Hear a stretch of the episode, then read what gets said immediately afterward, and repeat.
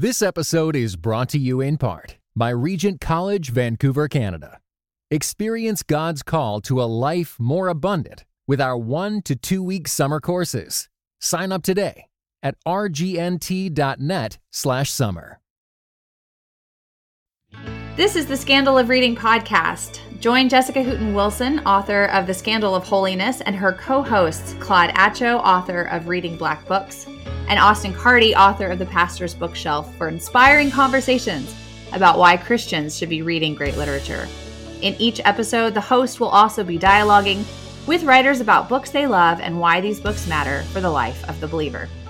Okay, so I have a question I'm really eager to hear y'all's response to. As folks who love to read and read tons of things, I want to go back to the beginning and I want to hear what was your favorite book as a child? What started, what book can you point back to and feel like it started you on this journey? Okay, Claude, I, I'm going to cheat. You cheat. Go ahead. Go ahead. You're totally going to call me a cheater. I'm just going to say an author. I'm going to say Roald Dahl because, you know, when you're a kid, if you find a book you love by somebody, then you just read all of that person. And so that was Roald Dahl for me. I mean, I think I can't remember what I read first because I, I, I read witches. I loved witches. Just, I mean, it felt like a whole nother myth. The kids turning into mice and um, the purple eyes. I remember always like walking around and seeing if people around me had purple eyes afterwards, or if they'd be like scratching their heads and they secretly had wigs. And uh, it just it made me look at everything differently and I think a lot of his books do that, but they do that from the perspective of a kid. I I don't know if a lot of kids' books are always written from that perspective. There's so many of them that seem to be talking down to children, and Roald Dahl's books never talk down to children. They let you be mad at your parents. They let you dislike your teachers. they yeah. really allowed you kind of this this rebellious spirit where you're pushing boundaries and you're thinking through like is the lady next door who looks evil could she be a witch? Like am i allowed to think that? Can i play that out? And what would it look like um, if she was? And how would my whole world be different? And you know he does that with james and the giant peach or matilda. Um, what is special about being a kid that gives you insight into all the adults in your life? And so i was just i was addicted to Roald Dahl I feel like Judy Blume is another author that does similar, like that lets kids be kids mm-hmm. in in the in her works, and that really shines through. Yeah, that's a good one. Um, for me, um, I could kind of cheat similarly and just name an author, but I'll name a, spe- uh, a specific uh, work from this author, and it's Walter Dean Myers, um, and it is uh, monster. Uh, I would also give a hat tip to Slam. Um, so I, I, think there's there's obviously an explosion of young adult literature um, over the last, I mean, probably really since like 2000, um, 2005. Um, but Walter D. Myers is kind of like the OG of the game. Um, like he's been doing this for for a while. Monster, I think, came out in 2001. Um, I've read this, I think, in middle school, eighth grade, and it's a, it's his only sort of novel that's written as a um, with sort of a um, kind of different concept. It's it's actually written as a as a script, and so it's this um, this teenager that is uh, in in prison or about to go to trial uh, mm-hmm. for uh, for a crime, uh, and he's considered a monster right uh, for for committing a, the, the, this mm-hmm. crime and so he says you know let me let me just tell the story of my life and he mm-hmm. tells it and it's really kind of him in, in prison in these courtroom scenes and it's really powerful so i think walter d myers uh, i mean he's written tons of stuff i think he uh, he's an author that uh, really captured i think just the um, a lot of the trials that that that exist and the and the traps and temptations that exist um, in in in cities and in, in in in any community really. But he captured in a way that was really vivid um, and and really powerful. So those were books I think for me as a kid and as a teen, reading those it, it felt like a bridge into serious literature. Like it was mm-hmm. work that that was serious, but it was also written um, written toward toward me where I was um, as an adolescent. So I think he's uh, one of the greats um, for for young adult literature and big author that shaped my childhood. Yeah. That's that's great. I never did read that, but uh, you mentioning that makes. Do you remember it? To, I do. I do because yeah. uh, not not from cover. not from kind of my own. Yes, um, not from my own um, kind of reading history, but I taught high school English for several years. Mm. And there was a year that several of the students in my class were reading that book and they would have to give book talks. Uh, and, and I remember uh, being taken by kind of their, their response to it and flagging that in my mind, but uh, never went back to, to chase it down. So I'm, I'm glad you mentioned that one. Um, uh, mine is, is uh, very obvious and um, and and really uncreative. But I, I I give it anyway just because of what a profound mark it made on me.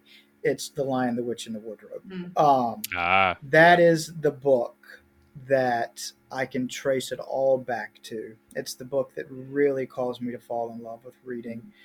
In in many ways, I, I feel like every time I open a new book, I'm hoping to get back into Narnia. You know, I'm, I'm, I'm hoping that that's the book that will whisk me back in. Mm. Um, you know, but but like in like like in the Narnia stories, the only way you can know for certain you're not going to get in is if you try. You know, uh, uh, it's never the same portal. You can't ever you know uh, force your way your way in. Um, but everything about that that that that book and that experience um, was magical for me, as were the rest of the chronicles. But but specifically that book and and, Yeah. and what it kind of ignited in me. And so it was with uh, no great sense of devastation that when I read the book with my daughters for the first time, something I've been waiting on since they were born. eh, Yeah, it was good. Oh. Yeah. Like, what do you mean? fine. It's what do you mean? It's it's good. It's amazing. It's the greatest thing that ever happened. It's the greatest experience you've ever had in your life. Tell me again how great it was. Uh, but but no, that's that's that's my book. Oh, well, it, it makes me remember like being a kid, I wanted to write stories that had that kind of influence. I just, I wonder if that's even possible to have that level of influence over adults that children's books have on like creating the way we see things. That's a super question, but that's exactly what it did for me. I mean, it it just enlivened my imagination. Um, so, yeah. Well, listen, those were great answers. Uh, I, I, I love that question. Love hearing y'all's y'all's responses to that. So, uh, everybody, stay tuned. We're going to now listen to a great interview. This podcast is sponsored by Brazos Press. Brazos Press publishes books that creatively draw upon the riches of the Christian story to deepen our understanding of God's world and inspire faithful reflection and engagement. A Brazos Press book that I recommend is The Making of Biblical Womanhood How the Subjugation of Women Became Gospel Truth by Beth Allison Barr. In the book, Barr shows that the biblical womanhood isn't biblical, but was born in a clearly definable historical moment, and she presents a better way forward for the contemporary church. Get 30% off and free shipping at bakerbookhouse.com. This episode is brought to you in part by Pittsburgh Theological Seminary. Pittsburgh Theological Seminary students are grounded in faith and formed in community. PTS students are preparing for ministry with Master of Divinity, Master of Arts, Doctor of Ministry, and certificate programs. Begin your master's or certificate program in person or online. Financial aid is available. Visit pts.edu/admit. Hello, welcome to the Scandal of Reading podcast. I am excited because we are going to talk about Dorothy Day's Long Loneliness. And I have a great dedication to this book. I own it on Audible, so I do listen to it every few years.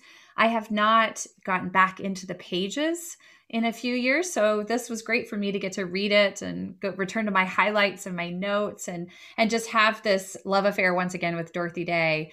This time I read it a little differently. I first read D.L. Mayfield's Unruly Saint, her biography about Dorothy Day, before I read The Long Loneliness for probably the third or fourth time.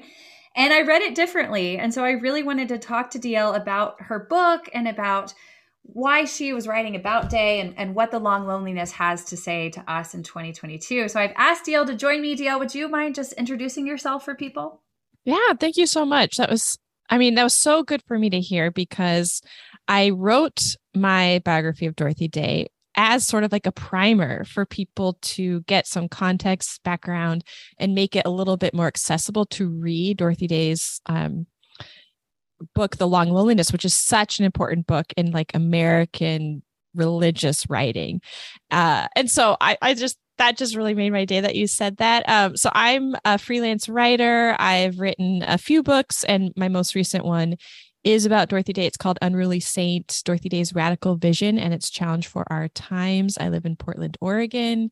And uh, I think it's important to say I'm a Protestant, so I'm not a Catholic, but I'm someone who has been. Um, I've been on a journey with Dorothy Day for, you know, over a decade. And I just think she has a lot to say to so many of us right now.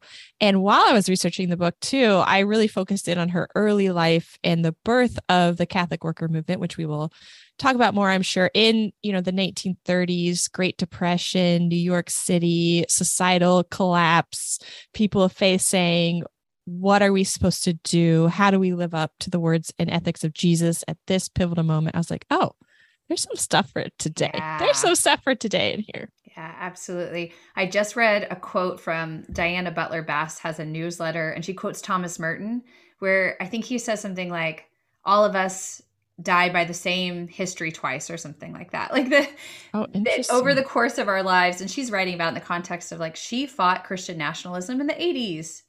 And then here we are again in 2022. Mm. And so she uses mm-hmm. this quote to say, you know, these stories are cyclical the history, the problems, they come up again. So what you're doing with Day, I thought was really effective to kind of show what was happening in the 30s and 40s and 50s is still these are these are sins. They're repetitive. They're cyclical. They don't go away you know.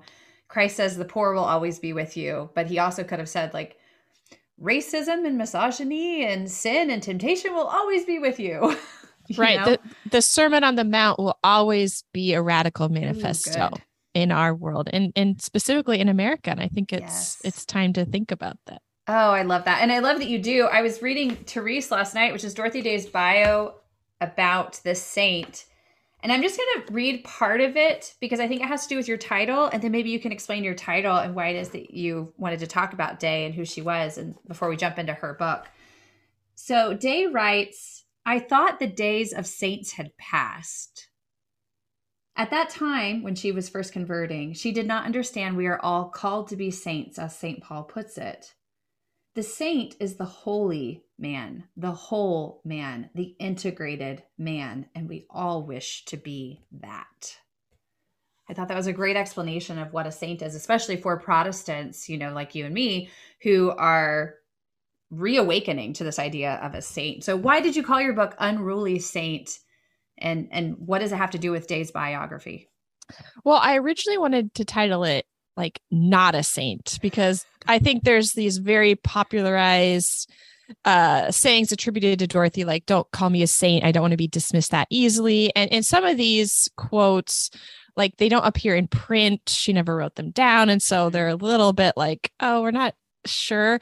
Um but then as I was working on the book um you know, it became clear to me that Dorothy Day is in the actual canonization process mm-hmm. to be mm-hmm. an actual saint in the Catholic Church. And so I needed to spend a bit more time thinking through that term, both through just the actual like hierarchical process, which is like millions of dollars get poured into who gets to be a saint. It's quite political. So there's all that stuff going on.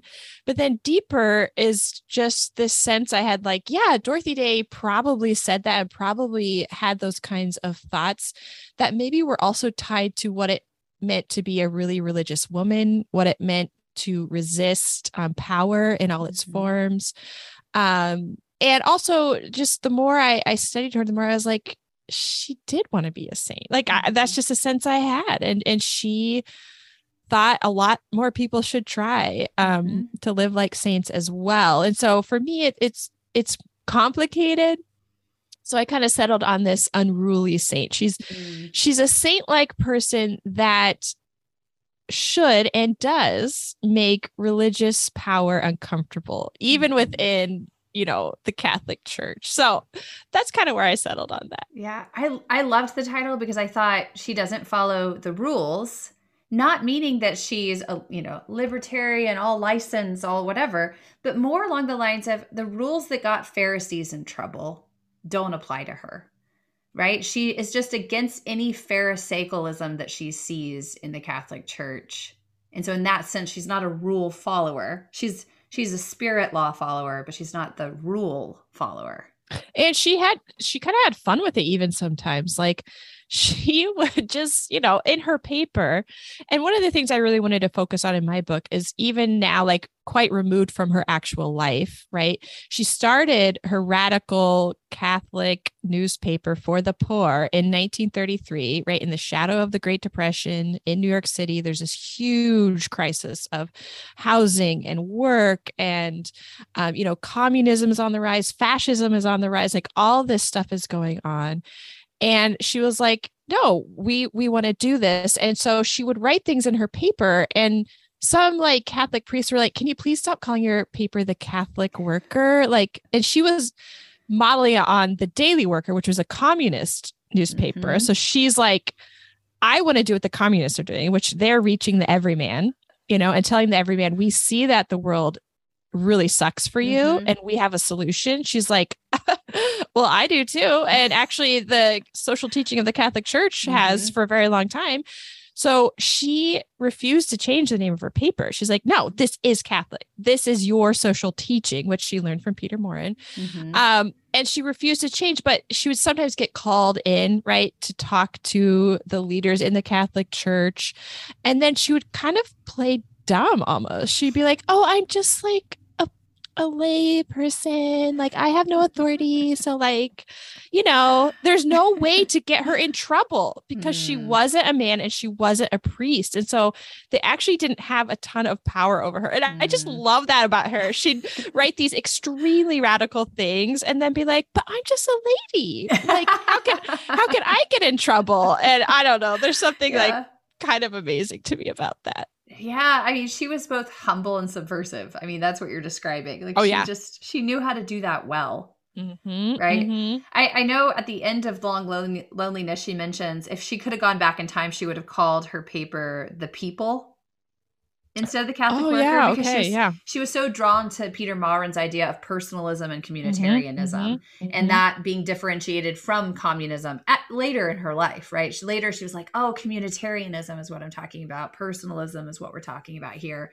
That's the that's the difference between us and the secular atheist communist, right? She was always trying to draw that line because communism was atheist and yet she was like but they're doing so many good things. And, and so she was able to see with nuance which i thought that's what you were doing in your book too. Like you kept saying it's complicated. There's nuance. This isn't just black and white or cut and dry. Like it's not like that. And it's it's very influenced by history. Like peter Maurin wanted to call the paper the catholic radical because yeah. he was so into this idea. He you know he did not want to copy the communists. He did not see you know the worth in that. And he just said, no, what we are doing is we are saying this is actually the root, right? That's what mm-hmm. radical means to go back to the root. Yeah. This is the root of what Catholicism should be. It's caring for the poor, caring for each other. And he had this whole mm-hmm. three part plan to change the world. He truly did. And he he he saw some of Dorothy Day's writings and he thought, okay, she's going to be my person to help me implement part of the plan, which was step one, like get the message out, you know, through a newspaper, through mm-hmm. writing. So I just love all these different ways they had of wanting to name it, the struggles they had. Dorothy and Peter fought a lot about yeah. these kinds of things. And I think you're exactly right. Dorothy, one of the reasons I love her so much is she was able to say, like, I'm changed. I'm changing mm-hmm. how I feel about things. And um, I think that's so important when we, yes. we're talking about these people we like to call saints. Yes, and she was surrounded by I mean, I think Peter should be a saint. She was surrounded by people. Oh, yeah. You know, and she saw the saint in them. In in all these sinners that were around her, she saw these glimpses, these faces of Christ. And yet, we haven't even talked about the title of that book. She describes everything as the long loneliness, right? That we mm-hmm. all suffer from this long loneliness. It's this repeated theme throughout her biography. Mm-hmm.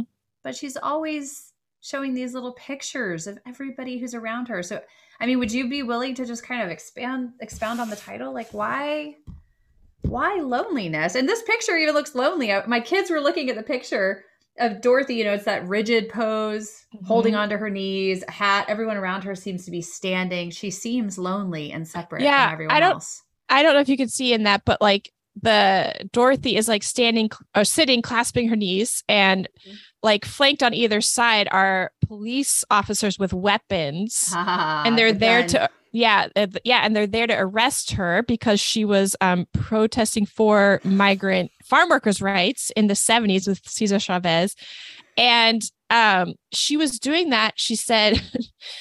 Uh, because she was in her 70s at this time and she wanted to force the police officers to reckon with what they were doing. Mm. Um, and so she sat there until they had to carry her off with their guns Wow. um, because she just wanted them to have to reckon with their ethical and moral choices they had made to get to that point in their life where they would arrest elderly Catholic women who were just saying you should treat migrant farm workers Yeah. Better. Like human I mean, beings. like human beings. And so, I mean, that cover, if you look at like every biography of Dorothy and including the the recent covers of The Long Loneliness, right? It is these pictures of her older. She Mhm. does look very severe. She's never smiling in the photos. She's usually, you know, she's being arrested or she just looks very severe. And and the cover of my book, I was really happy. It's in color. I actually w- got in contact with Dorothy Day's granddaughter, Kate Okay. Hennessy, because I, in researching my book and writing it, you know, Dorothy was like a chain smoker. Dorothy loved pre to 40, smoke. right? Pre pre the retreats, pre 40. Yeah. So Yeah. she she did have a conversion experience that she writes about at the end of the long loneliness, kind of what she calls her second conversion Mhm. with uh, Father Hugo and the retreat. But before that point, you know, she would just be talking theology and just smoking all the time. And uh, I couldn't find any image of Dorothy with a cigarette, which was Mm. interesting. But Kate Hennessy, her granddaughter, was like, "Oh yeah, I got him." She sent me this amazing picture, which was then stylized into the cover. And Dorothy is literally like wearing in the picture a medallion of the Pope while smoking a hand rolled cigarette, you know, just like, and that was her for like the more than half of her life is very drawn to God and also like her own person. Like, Mhm. she dressed like a saint. Like people in her neighborhood when she started her houses of hospitality, she just wore these like long drab clothes, like would wear a kerchief in her hair. Um, and they were like, "Who is this really tall, striking looking woman? She looks like she just stepped off the boat, like Mm. like a refugee from Italy or something like that. Just an old world like Catholic grandma." Mhm. And really, she's just like, yeah, this is how I want to dress. Like, I want to dress like a saint and I want to smoke my cigarettes. I just think all of that Yeah. together is is just so amazing. So back to the title of her book, The Long Loneliness. I don't know if my insight is just going to be just squarely from my own perspective. So I'd love to hear your perspective on this. But for one thing, it's just kind of astonishing that someone could write a spiritual autobiography, call it The Long Loneliness, and have it become like a bestseller for generations. Um, I don't know uh, if anybody else is familiar with publishing. Um, you're supposed to have titles that are a little more upbeat than The Long Loneliness. Um, True. that I mean, she was even subversive in that. She's just Mhm. like, "Oh, you want to, you want me to write a book for like a, a big New York Times publisher? Okay, I'm calling it The Long Loneliness. Like, just so you know, like that's who she was. Now, as I was researching and writing this book, um, you know, Peter Maurin, you already mentioned, like he should be a saint. He kind of Mhm. fits some of these older models we have of like the extremely eccentric person, like a Saint Francis of Assisi, Mhm. right? He couldn't really make it in the world. He ended up becoming a hobo and just really living off the kindness of other people, all that stuff. Dorothy was more of like a mover and shaker woman, you know what I mean? Like getting stuff done. Um, but both of them really did not fit into what we could call you know dominant culture society and they never did really and they they um both of their lives i think are testaments to that and uh dorothy day's daughter tamar when she was older she said i am pretty sure i'm on the autism spectrum disorder you know somewhere on that spectrum and of course in the 30s and 40s when i wrote my book that was not a diagnosis Mhm. Um, but neurodivergence has always been a part of human history. And I see a lot of it when I look at stories of the saints or, you know, some of my most favorite religious figures. And um, you know, God, theology, and ethics can be someone's special interest. Usually we think Mhm. of special interest as like, oh, I'm really interested in trains or um, mathematics or computers. And I'm like, well, God and theology can also be that. So I see that in in some of Dorothy's life. Um, and when no matter what, you know, if we want to say maybe she was neurodivergent, maybe not, she was fundamentally at odds with the world in multiple ways. And I think she always felt that. And um, the fact that she chose to call her book that, I- find there's something haunting about that because she's kind of making the case like we should all care about each other. We will only find happiness in community. And yet she still titled her book that. She was still fundamentally a lonely person and truly the one person or the one figure in her life that was like a co-rememberer with her throughout her days was Christ. Mhm. And I feel like Christ and the teachings of Christ were like some of the few places Dorothy didn't feel lonely. And so much of her loneliness stemmed from saying, Why does the world work the way it does? Why is it so cruel? Why can't we treat each other better? Why are we okay with this suffering? Mhm. And one of her main questions, especially early in life, was like, why is the church a place where people go to forget their responsibility to their neighbor? Why do they go to church to pray and feel better about them going to heaven and like use their faith as an excuse not to be upset about the Mhm. state of the world? Mhm. So, you know, I think she felt lonely in the church too. I think that is such a paradox. This idea that her loneliness happens by her being a activist for the social teachings of the church. I mean, there's just so much paradox there, right? Mm-hmm. And was it Romano Guardini? I think she quotes at some point who says that the church is the cross Christ dies on. Yeah. I feel like Flannery O'Connor also said something similar to that, right? And it's They, like, they're all reading Guardini. yeah, okay, there we go. I'm like, I didn't know that's where it came from. But okay. Yeah. and it's just I've experienced that. It's Mhm. um it's cognitive dissonance on a level that is so deep. I mean, I grew up very different from Dorothy Day. I grew up squarely within white evangelicalism in the United States. Um, I was homeschooled, only went to Bible college to be a missionary. I took it all so seriously. Um, and then to have these constant interactions with people who profess Christianity, yet whose lived ethics look nothing like the Sermon on the Mount. One of my favorite Dorothy Day things she ever wrote, she said, the Sermon on the Mount is our manifesto. Mm. And that just struck with me so hard, but I feel the loneliness in that too.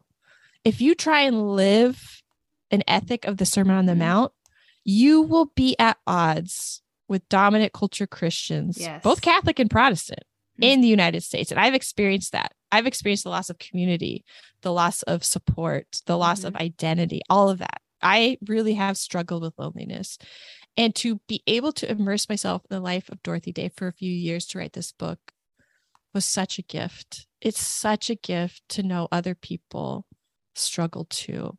And I think we're at that that kind of time in history again where so many of us are like we are at war with ourselves Mhm. like what our religion says it believes in is at war with what's actually happening. Right. And when you call that out, it's lonely. Yeah. It's lonely work. It reminds me of when Pope uh, John Paul II was there was an attempt on assassination, and it was by a Muslim. And so mm. some news reporter asked him, you know, does it bother you that Islam is gaining so much traction and having so many converts and the Catholic Church is losing so many? And he said, no, because Christ said his followers will be few. And I think that that's also what she's pointing out with the long lonely, loneliness. Those who actually embody the teachings of the church, who follow it, who are wrestling with it, who desire sanctity that we're supposed to desire, like that will be just a very small group. There will be mass movements, mass growths in religion, even what looks like mass growth of Christianity. But as we've seen throughout scripture too, those who are actually practicing within the churches that Paul and Peter are writing letters to, like it's a small group who keep the church going. Yeah. And, and both Peter and Dorothy were just asking everyone around them, like, what does the church have to say to the the people who are suffering the most in society? Yes. And if you have nothing to say to them, you have nothing to say. And I really Yep. resonate with that. I mean, they were like, if this is not about the common flourishing of all, mm-hmm. then what is this about? It's a country club, Yeah. you know? yeah. Like if this isn't about everyone flourishing, that's why Peter Right. Maurin was so he was so invested in this three-part plan to change the world because he said the world has to change. It's Right. so hard for so many people. It Yeah. can't keep going as it is. Yeah, and Um, that's that's what struck me with with Day too. I mean, it sounds a lot like Howard Thurman's Jesus and the Disinherited, right? Oh, I mean, yeah. this is it's the church of this disinherited, and that's what Dorothy saw her place was Uh-huh. who are the disinherited in her time because that's where the church is. yeah, who are the people that have their backs against the wall? Yes. That's absolutely what Dorothy was was thinking and she was really involved in all these labor movements and Mhm. you know people who are organizing for labor rights in the 20s and 30s and you know she mostly worked for like socialist magazines and wrote for them and then she saw this she became a catholic and about 5 years into being a catholic she was covering this hunger march this hunger Mhm. strike to Washington DC she saw all these men mostly men right who were just asking for the most basic of human rights you know the right to have dignifying work um all these things and they were just being attacked by the police the journalists Mhm. were really whipping the people into a frenzy saying these were like violent people but they weren't um Right. all this was going on and she was like what do i do these if jesus was here today he would look like these men who are marching. He would be marching with them. He was poor. He was one of the dispossessed. He was you know a part of the people. Why am i on the sidelines trying to write about this for catholic audiences? Yeah. um when jesus would be there. And then that's when she went prayed um at at a shrine of, of mary. I forget the name. I'm see this is where i get a little mixed up because i'm not a catholic. Um yeah. at the national at the national cathedral i believe. Yeah. Yeah. and she said how can i marry my desire for societal change my longing to be marching with these workers with my catholic faith?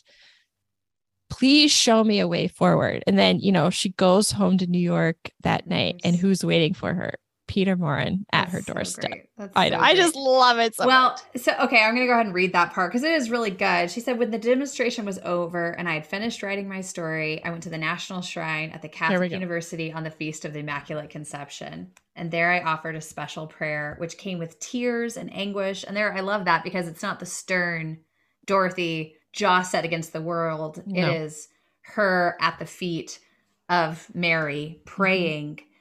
And she said, I wanted to use the talents I possessed for my fellow workers and for the poor. And as I knelt there, I realized, right, that she didn't know personally one Catholic layman. She didn't have Mhm. community. It was a long loneliness, as you mentioned.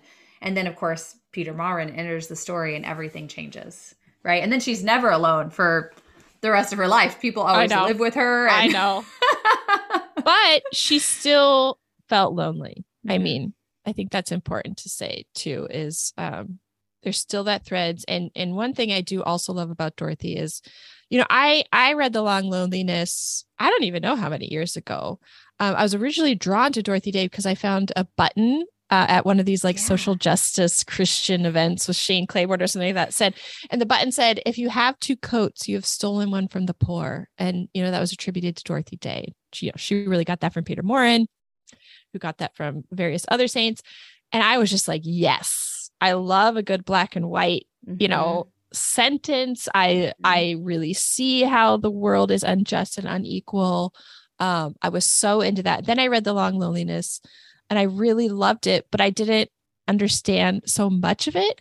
But the more I I learned about her, the more I was like, in especially later in life, she spent so much time in prayer and contemplation. Um, Mhm. she did live a pretty like chaotic life in the Catholic worker house houses, but she always had time to go on retreats. She would go to Staten Island. She would go live with her daughter for periods. And Mhm. so actually when we do look at her full life, there's some rhythms and routines in there that I was like, oh yeah, this is how somebody can do this their whole life because i think that's one of the reasons dorothy is in the process to be canonized is because she stayed in the catholic worker until her death. Mm. she never left it. And she was you know one of the only ones. Like most people would come stay for a while and then leave.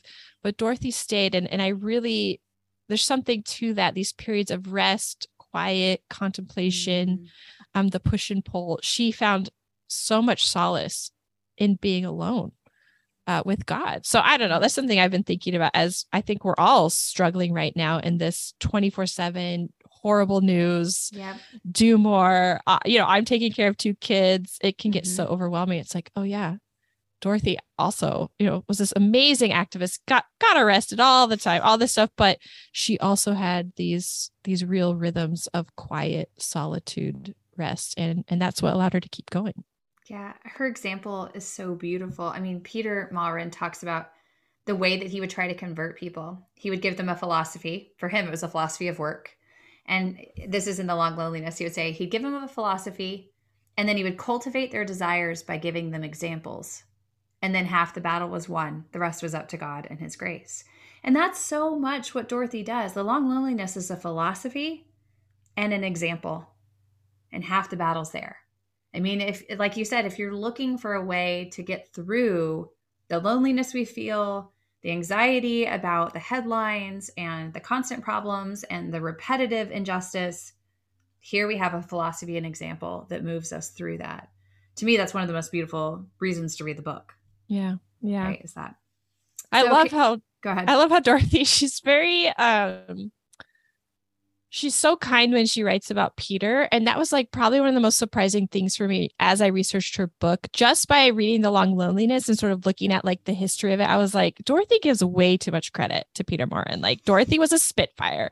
Dorothy sat down at her, you know, kitchen table with a typewriter and just busted out an eight page newspaper on the problems of the day and the Catholic response to it you Mhm. know but the more i research i mean it's clear that peter maurin was also a genius in his own right and he in his knowledge of catholic philosophy theology and history Mhm. i mean they cannot be overstated so i that's a that was a real turn i made in my own research is like yeah.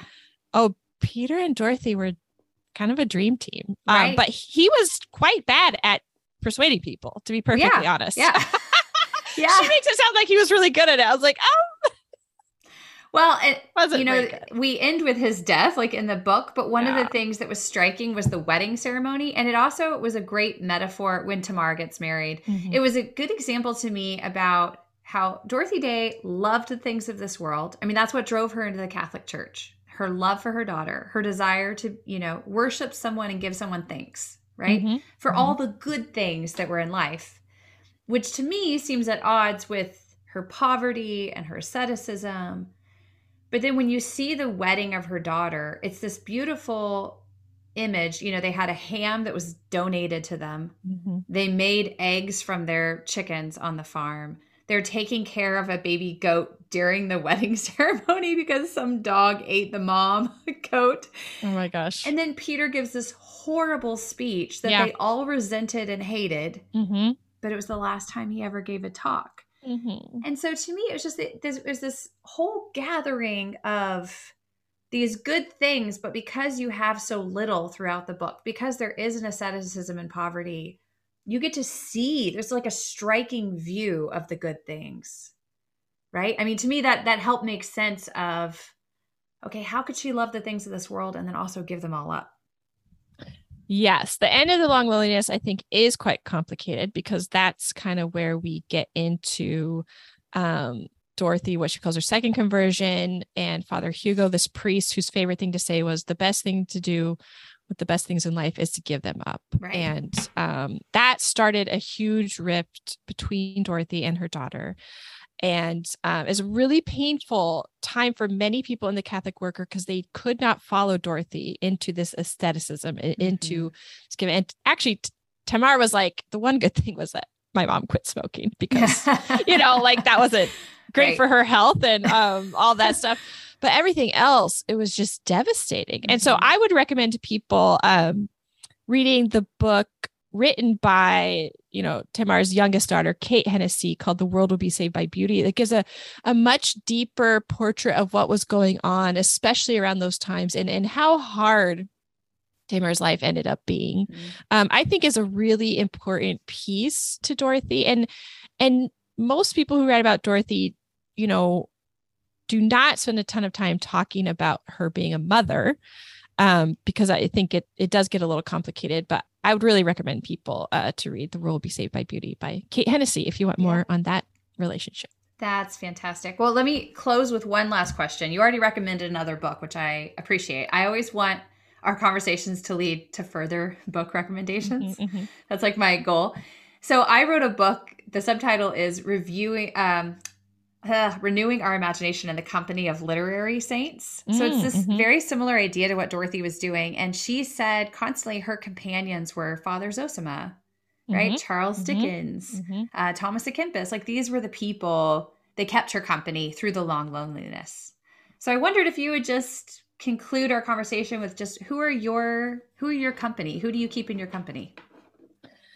Yeah, I think that's such an interesting question. As, as I did write about Dorothy, you know, Dostoevsky just came up over and over again. These are that's like I would say one of the primary authors she just was obsessed with. And in I would I don't know how many years ago it was, like eight years ago. You know, I I tried to read some Dostoevsky and I liked it okay, but I do think you have to have sort of an awareness of the deep suffering of the world sometimes to really um get some of these Russian authors, and, and Dorothy got it on a visceral level. So they made her feel less lonely. So obviously, one person for me has been Dorothy Day. Like her writings have made me feel less lonely. Mm-hmm. Um, and I feel like her titling her book that was like a, she was setting up a flare mm-hmm. to hmm. other lonely people, and she That's caught good. me. You know, That's she good. got me, and I went on to read. Um, so after I read The Long Loneliness, I read her diaries and that really sparked something in me because uh there's some differences there right there's some mm. differences in how she put forth obviously one was meant for people to read and one was not and so there was some tension in there that I found so fascinating. And then after that, I started reading, you know, her earlier books that she'd written about the start of the Catholic worker movement, Loaves and Fishes, um, House of Hospitality. I just loved all of it. I just loved all of it. And then I started reading uh, her actual newspaper, especially from the 1930s. And these are all, uh, you know, digitized, so yeah. people can read them, cool. and they are intense. They will make your brain hurt. You will see that she truly was a genius and mm. a muckraking journalist uh, in her own right. And and so I've spent so much time with Dorothy's writings.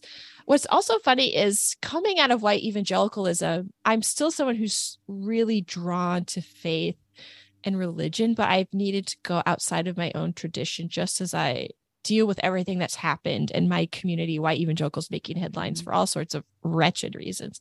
Um, and somebody I found was another Catholic writer, and that's Brian Doyle. I don't know if you're yeah. familiar with him. Yeah, I'm teaching him in my MFA class this semester. Oh, I, I just his essays are just my jam. I mm. so those would be the two authors that I've sort of been like, I'm gonna try and read everything they write and just let it hit me in this emotion filled place. Dorothy kind of helps me feel less lonely, and Brian Doyle helps me um have what Dorothy called the duty of delight.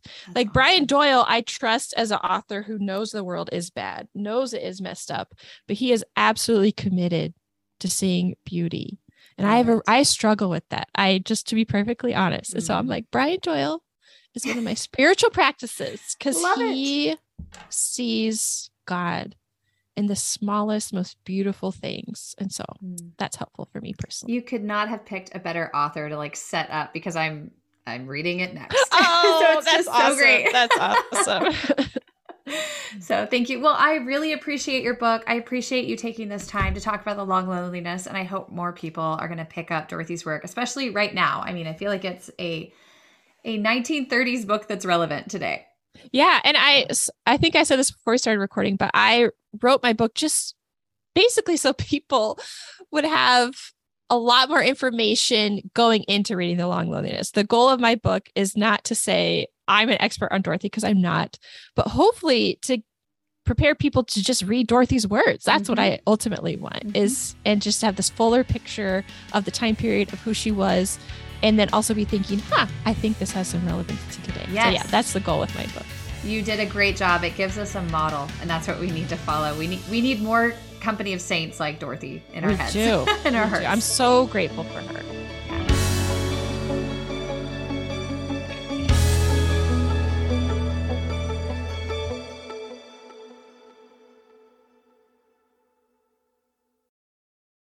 This episode was brought to you in part by the Areopagus Podcast, two clergy of different traditions, Father Andrew Stephen Damick and Michael Landsman, discuss encounters of historic Christianity with other religious traditions. How do we engage with those who believe differently? Listen wherever you get your podcasts.